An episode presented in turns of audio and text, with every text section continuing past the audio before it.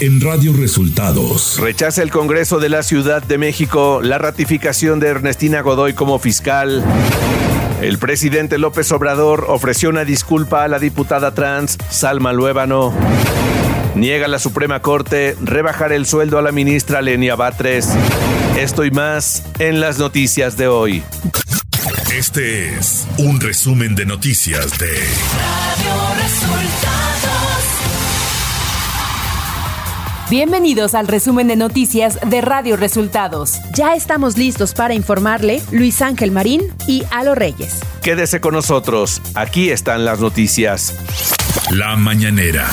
En la conferencia de prensa de este martes, el presidente Andrés Manuel López Obrador adelantó que la reforma de pensiones que enviará al Senado no contempla desaparecer las afores, pero sí que los perjudicados con la ley 97 de Cedillo que cotizan al IMSS tengan una pensión digna. Estamos pensando cómo compensamos para que mínimo el trabajador al jubilarse reciba lo que obtiene en activo.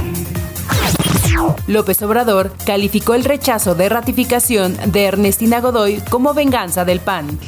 Miren, ¿saben qué? Fue una venganza. Fue una venganza.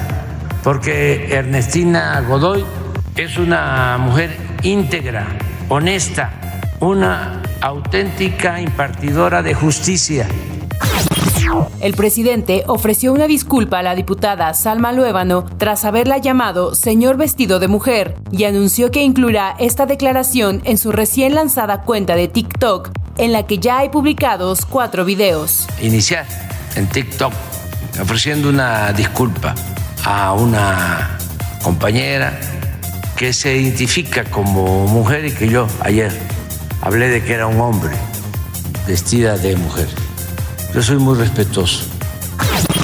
La secretaria del Medio Ambiente y Recursos Naturales, María Luisa Alborés, informó que el actual sexenio terminará con un total de 225 áreas naturales protegidas. Con estas 20 áreas naturales protegidas que salieron en el Diario Oficial de la Federación, llegamos a 225 áreas naturales protegidas, iniciamos con 182 y eh, tenemos en territorio 93 millones 944 mil 64 hectáreas.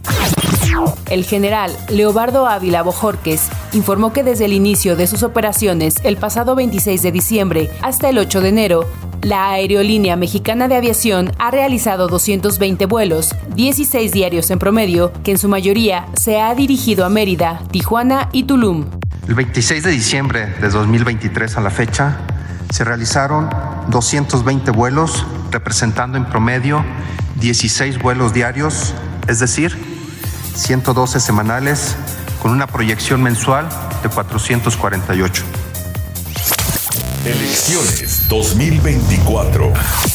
La precandidata de la alianza Sigamos Haciendo Historia, Claudia Sheinbaum Pardo, dio a conocer en su cuenta de X que invitó a Ernestina Godoy, que termina este martes su periodo como fiscal de la Ciudad de México, a participar en la encuesta para representar a la capital del país en el Senado de la República. Esto luego de que el Congreso capitalino rechazara ratificar a Godoy Ramos.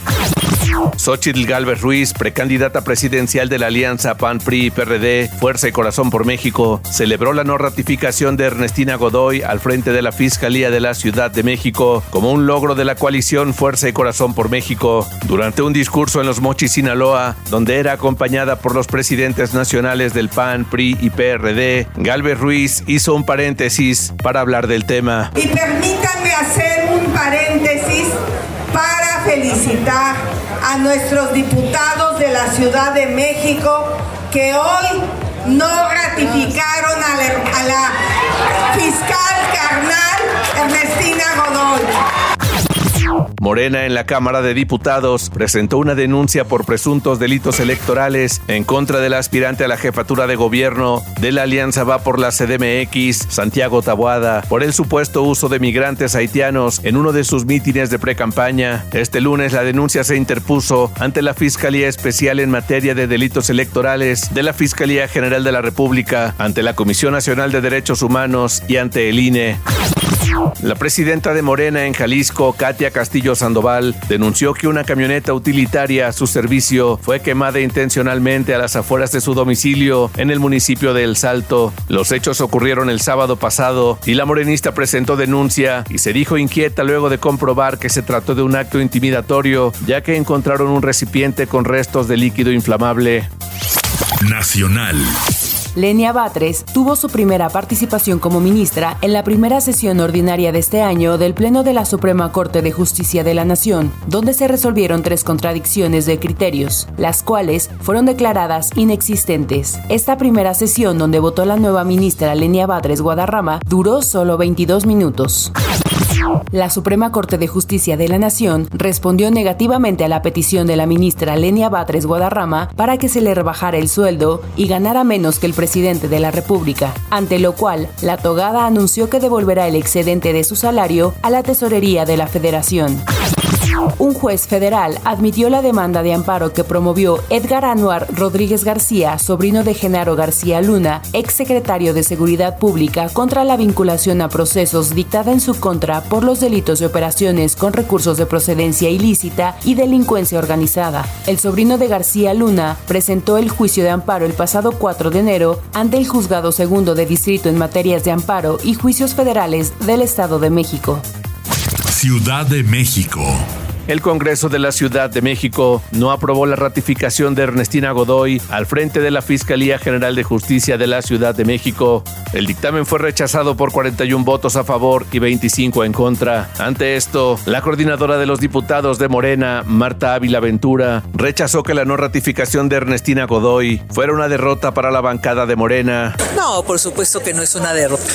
Yo creo que fue un gran triunfo eh, en el Congreso de la ciudad. No tenemos una audiencia como la hemos tenido con el tema de la fiscal Ernestina Godoy.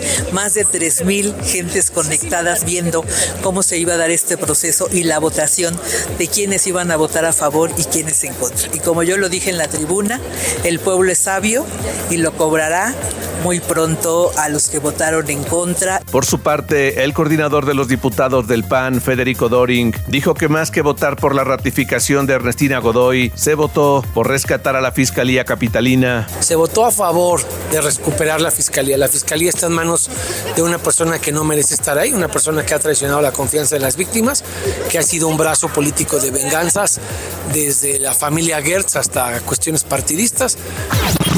Este martes, en su último día como titular de la Fiscalía de la Ciudad de México, Ernestina Godoy Ramos rindió su cuarto informe de gobierno, acompañada en el presidium por el jefe de gobierno de la Ciudad de México, Martí Batres, y por el fiscal general de la República, Alejandro Gertz Manero. Al iniciar su discurso, la hasta hoy fiscal hizo referencia a que la oposición en el Congreso de la Ciudad de México votó contra su ratificación. El cual será el último como titular de esta institución, porque como es de su conocimiento, el día de ayer una minoría de legisladores del PRI y del PAN bloqueó mi ratificación al frente de la Fiscalía. Además, Godoy Ramos nombró a Ulises Lara como encargado de despacho, por lo que el hasta hoy vocero quedará al frente de la Fiscalía Capitalina. Que he decidido nombrar al doctor Ulises Lara como coordinador general de investigación territorial, está acá. Y como lo establece la ley, será quien asuma la suplencia en la titularidad de la Fiscalía hasta en tanto el Congreso de la Ciudad decida lo que le corresponda. Y en la votación de la ratificación de Ernestina Godoy, las diputadas del PRI capitalino Mónica Fernández y Wesley Chantal Jiménez votaron a favor de la ratificación y aunque aún así no se obtuvieron los votos necesarios para la continuidad del actual fiscal, ante esto el dirigente nacional del PRI, Alejandro Moreno, anunció la expulsión del partido de las dos legisladoras. Información de los estados. Este lunes se presentaron cuatro homicidios en el municipio de Pinos y en la zona conurbada de la capital de Zacatecas, así como enfrentamientos armados en los municipios de Fresnillo y Trancoso. El hecho más severo ocurrió durante la madrugada de este lunes en la comunidad del Nigromante, municipio de Pinos, donde se enfrentaron durante más de dos horas sujetos armados, presuntos pistoleros de grupos antagónicos del crimen organizado. Al amanecer, en el lugar, autoridades localizaron dispersas cinco camionetas baleadas e incendiadas, así como los cadáveres de dos hombres calcinados.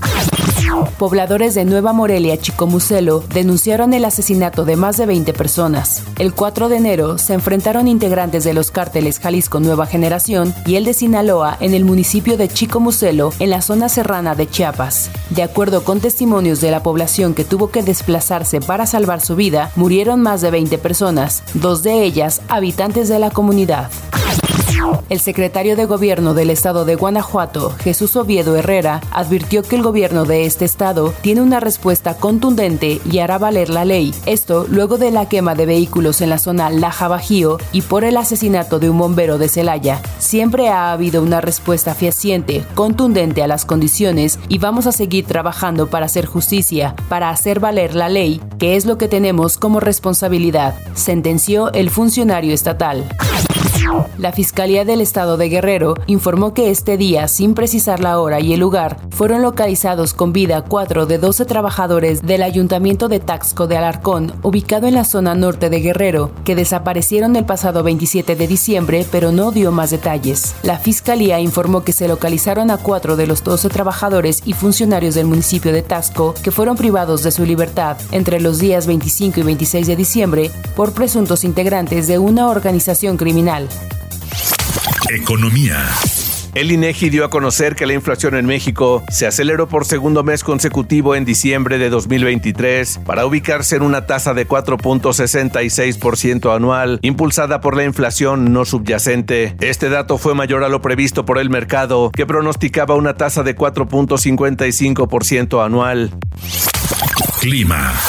El Servicio Meteorológico Nacional pronostica que para este 9 de enero la masa de aire polar asociada al Frente Frío número 25 mantendrá el ambiente muy frío a gélido en el norte de México. Esto además provocará evento de norte con rachas de viento de hasta 100 km por hora y oleaje de hasta 3 metros en el litoral de Tamaulipas y se extenderá a la costa norte de Veracruz. La Comisión Nacional del Agua también advirtió que habrá caída de nieve o agua-nieve en zonas de Chihuahua, así como lluvia en el norte de Coahuila, condiciones que disminuirán gradualmente. El frío más intenso, con temperaturas de menos 15 a menos 10 grados Celsius, se ubicará en sierras de Chihuahua, Durango y Sonora. Se estiman temperaturas de menos 10 a menos 5 grados en sierras de Baja California, Coahuila y Zacatecas, y de menos 5 a 0 grados en Aguascalientes, Baja California Sur, Estado de México, Hidalgo, Jalisco, Nuevo León, Puebla, San Luis Potosí, Sinaloa, Tlaxcala y Veracruz, de 0 a 5 grados en Chiapas, Ciudad de México, Guanajuato, Michoacán, Morelos, Querétaro, Oaxaca y Tamaulipas. Radio Resultados. Internacional. Autoridades de Texas reportaron una explosión en el Sandman Signature Hotel, ubicado en Fort Worth, cerca de Dallas. La tarde de este lunes, el saldo fue 11 personas heridas, incluida una persona en estado crítico. La causa de la explosión fue una fuga de gas, la cual causó daños a la estructura del hotel de 20 pisos de altura, ubicada en la zona metropolitana de Dallas, cerca del aeropuerto. United Airlines descubrió tornillos mal ajustados durante las verificaciones de las puertas cerradas de sus aviones Boeing 737 MAX 9, las mismas que se desprendieron durante un vuelo de Alaska Airlines el pasado viernes. La aerolínea estadounidense dio a conocer que estos casos parecen estar relacionados con problemas de instalación en el tapón de la puerta. En los últimos días, varias aerolíneas del mundo han cancelado vuelos de los aviones Boeing 737 MAX 9 para llevarlos a revisión. Elizabeth Bourne presentó a Emmanuel Macron, presidente de Francia, su renuncia al cargo de primera ministra. La renuncia fue aceptada este lunes. Ante esto, Macron nombró a Gabriel Attal, ministro de Educación, como primer ministro de Francia, con lo que se convierte en el primer ministro más joven, con solo 34 años. Y hasta aquí las noticias en el resumen de Radio Resultados. Hemos informado para ustedes Luis Ángel Marín y Alo Reyes.